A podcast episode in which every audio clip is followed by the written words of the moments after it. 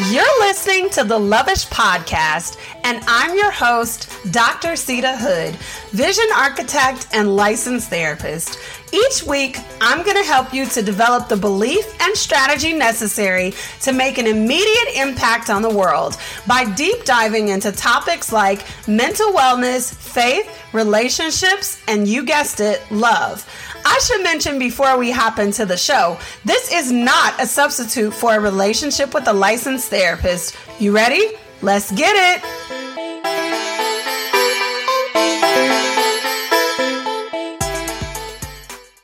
Hello, hello. Welcome back for another episode of Lovish Podcast. I am your host, Dr. Seida Hood, vision architect and licensed therapist. If you are listening to this episode on your favorite listening platform, I want to let you know it is another video podcast. Head on over to my YouTube channel and meet me there so that we can talk. Hello. Go ahead and hit subscribe if you find yourself coming on over to the YouTube channel. If you find yourself meeting me here on your favorite listening platform every week, go ahead and like, follow, subscribe, share the love. Come on. What is in your mug today? I have the BruMate back on deck and yeah, I'm drinking water.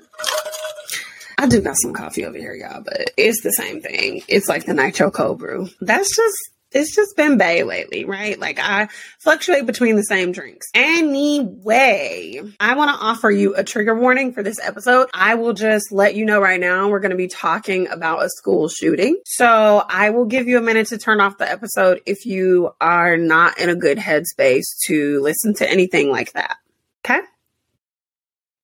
It was a fall day several years ago when I worked at a therapeutic day school. And for those that don't know what a therapeutic day school is, a therapeutic day school is um, a school for, well, the one that I worked at, a school for uh, students that have behavior concerns, behavior issues. So it was a fall evening and I was at home and I got a call from my principal, which was weird because my principal don't be calling me. Okay. Like, no. And so he called me probably around eight o'clock, something like that. And he said, you know what? Uh, there was a school shooting. Would you like to be part of the crisis response team? You handle crises really well on the campus. So we would love it if we had your support. I said, yes. So he was like, okay, if you're agreeable, then you're going to have to meet me at the school here really early in the morning. I think it was like 5 30, 6 o'clock, so that we could all, the crisis response team from our unit could all head out there, like right out there together. So we did that. Fast forward to the next day. The staff that were there were naturally really heartbroken. They took a moment to debrief us on their thoughts for how they needed support. And then they split us into teams. And they said, you know, you will, your team will be in charge of helping students to just kind of process whatever is coming up or manage their emotions around what's coming up. And of course, provide support and encouragement. And of course, do some triage around this incident. So naturally, you know, we got separated and I had a group of about 10 kids. It was me and two other staff and like two other staff that came with me, and then one staff member who actually worked at the school where the shooting took place. And so we were in the room. Of course, there were a lot of tears. There was a lot of emotions that were showing up really big in the space. And um, I was the only therapist present, and we're telling them, you know, it's okay to feel however you feel, and being very real about how it felt as a therapist providing support in that moment you have to make a decision on how brave you're going to be, how you're going to show up in situations like this. Because some people may not have wanted to be part of a crisis response team because of the fear of retaliation. And I would be lying if I said that that thought did not come up for me. When I was there, you know, I did consider that. Like if there was a rival gang that came back and started shooting and I was on campus at the time, what would I do? Ultimately, because I'm a Jesus girl, I said a prayer for protection and I asked the Holy Spirit to be with me as I helped these children, as I supported these children and the staff that, you know, had witnessed this, but also made a decision to be brave, made a decision to respond. So for those that don't know, I am a trauma therapist. I do have extensive training in trauma. And so supporting people through the hard parts of life is something that I do enjoy. But there's also like any natural human, there is the element of fear that can be introduced into the situation.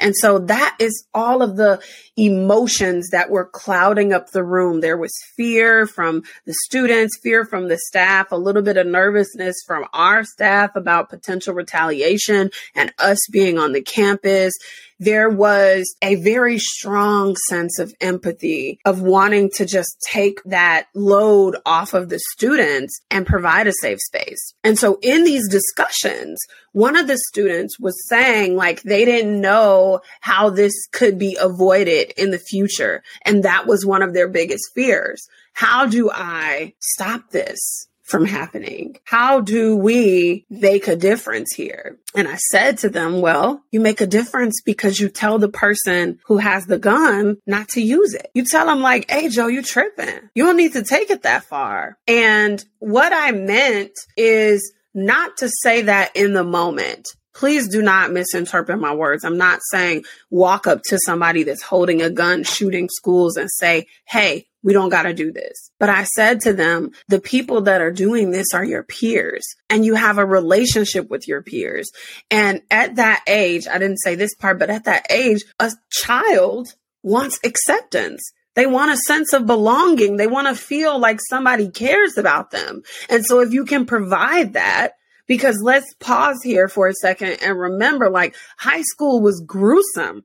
People were nasty. Like we were all still learning our thing, but like low key, even if you reflect in your past, you might have done some bogus stuff. So if we go back to that, coming back into the story, you know, all you want is acceptance. All you want is love. All you want is to be validated. And so when I'm talking to the students and I was telling them, you have the power to stop this with how you talk to one another, with what you say to one another, with whether you stop your friend, you know, and the kids were really receptive and it was probably, it went probably as best as it could have gone considering what it was. So we closed out the discussion and we all had to meet in the auditorium for a school wide debriefing.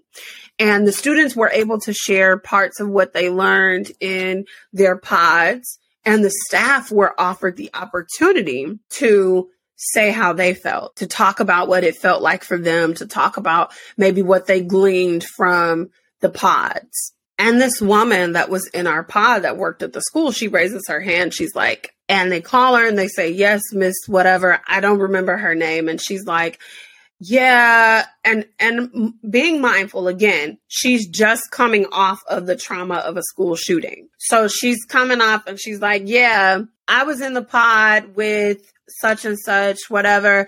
And I don't think it's right how y'all go to the suburban school where shootings don't happen and y'all want to come out here and tell our kids to put themselves to put themselves in the in the face of a gun that's not right. And you guys are going to get our kids killed. I knew she was talking about what I said. So I spoke after she did before anybody else could speak because I wanted to be clear the same way that I'm being clear with you today. I said, I, I fully stand by what I said. And I'm not somebody that is far removed from an affluent suburb. I work in an affluent suburb, but I'm from the south side of Chicago and this school was on the south side of Chicago. I said, so I'm from the south side of Chicago. I grew up with the same type of trauma that these kids are dealing with now. There were school shootings. There was shootings on my block, shootings around the corner. There were fights everywhere. So I'm not saying something that I don't have experience in. And so when I'm telling you to use your voice, when I'm telling you that your voice matters, I'm not telling you to run in the direction of the person who's holding the gun. I'm telling you that before they even pull out the gun, you have the power to say, Hey, you know what? I think you're tripping on this one. We need to kind of make a different decision. after I said that, she said nothing. And the rest of the school um, kind of carried on with the rest of the debrief.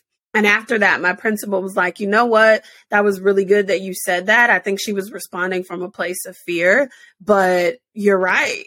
And so I'm glad that you not only said it, but that you also were able to back up your actions after the fact. So why is this story relevant to you today? Because I know that we like to minimize the power of our voice. I know that we like to minimize the impact of our voice, but the truth is our voice really does have power. It really, really does. That is not just something to say. You were silenced, but you don't have to stay silent. It doesn't mean that you have to sit on the sidelines now because you're listening to this and your voice matters. Your opinion matters. Your thought matters. You might not even know that you were silenced if you're not practicing self awareness if you're not intentional about checking in on the spaces where your voice was silenced. I always take the time to compliment and empower other women because there are too many voices and too many negative comments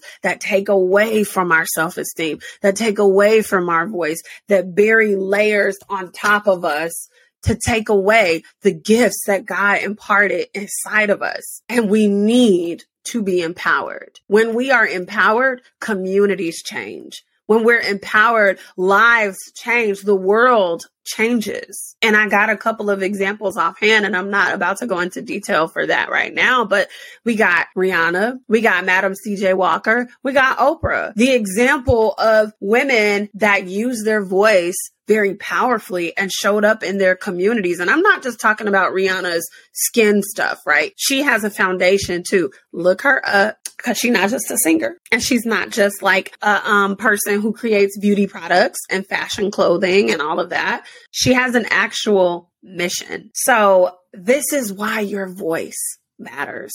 Your voice could literally save lives. You don't know who's on the edge of something, who's on the brink of something, and hearing a compliment from you, hearing an encouraging word from you, seeing you be like, yes, girl, that could make or break a person. So I want to give you three ways that you can use your voice right now. You can stand up and you can speak up for injustice.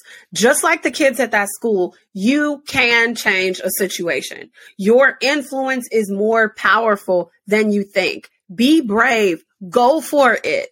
Speak up, speak out. The second way that you can do that is by complimenting somebody. Somebody who you see you observe in your life that is just doing something well, that is killing it at something, take a few minutes to compliment them, make them feel good about themselves. And the third way, dealing with your current conflict. I know that's not the cute one, but you got to deal with the conflict in your life right now. Oh, yes, we get impersonal today. Okay. We going in today, right? If something has been bugging you or bothering you, you owe it to yourself and to the other person to speak on it. Conflict management does not have to be aggressive and it doesn't have to mean that it turns into something big, but it's important so that your voice is heard. Sometimes you don't even know why the thing is bothering you until you actually speak on it. So the three ways that you can use your voice right now because your voice is powerful, you can speak out and you can stand up against injustice. You can compliment and tell them what they're doing well and make their day potentially. And you can deal with conflict and you can deal with a painful situation that's happening in your life right now where you deserve to have your voice heard. Girl, what you been watching? What you been reading? What you been listening to? Media Queens, what's up? This week I have been loving KB's Easy. That song goes hard. Let me just let me just play a little snippet for y'all right quick. And I do not own the rights to this music. It just go hard. Just let the beat drop. Hold on. Let's go.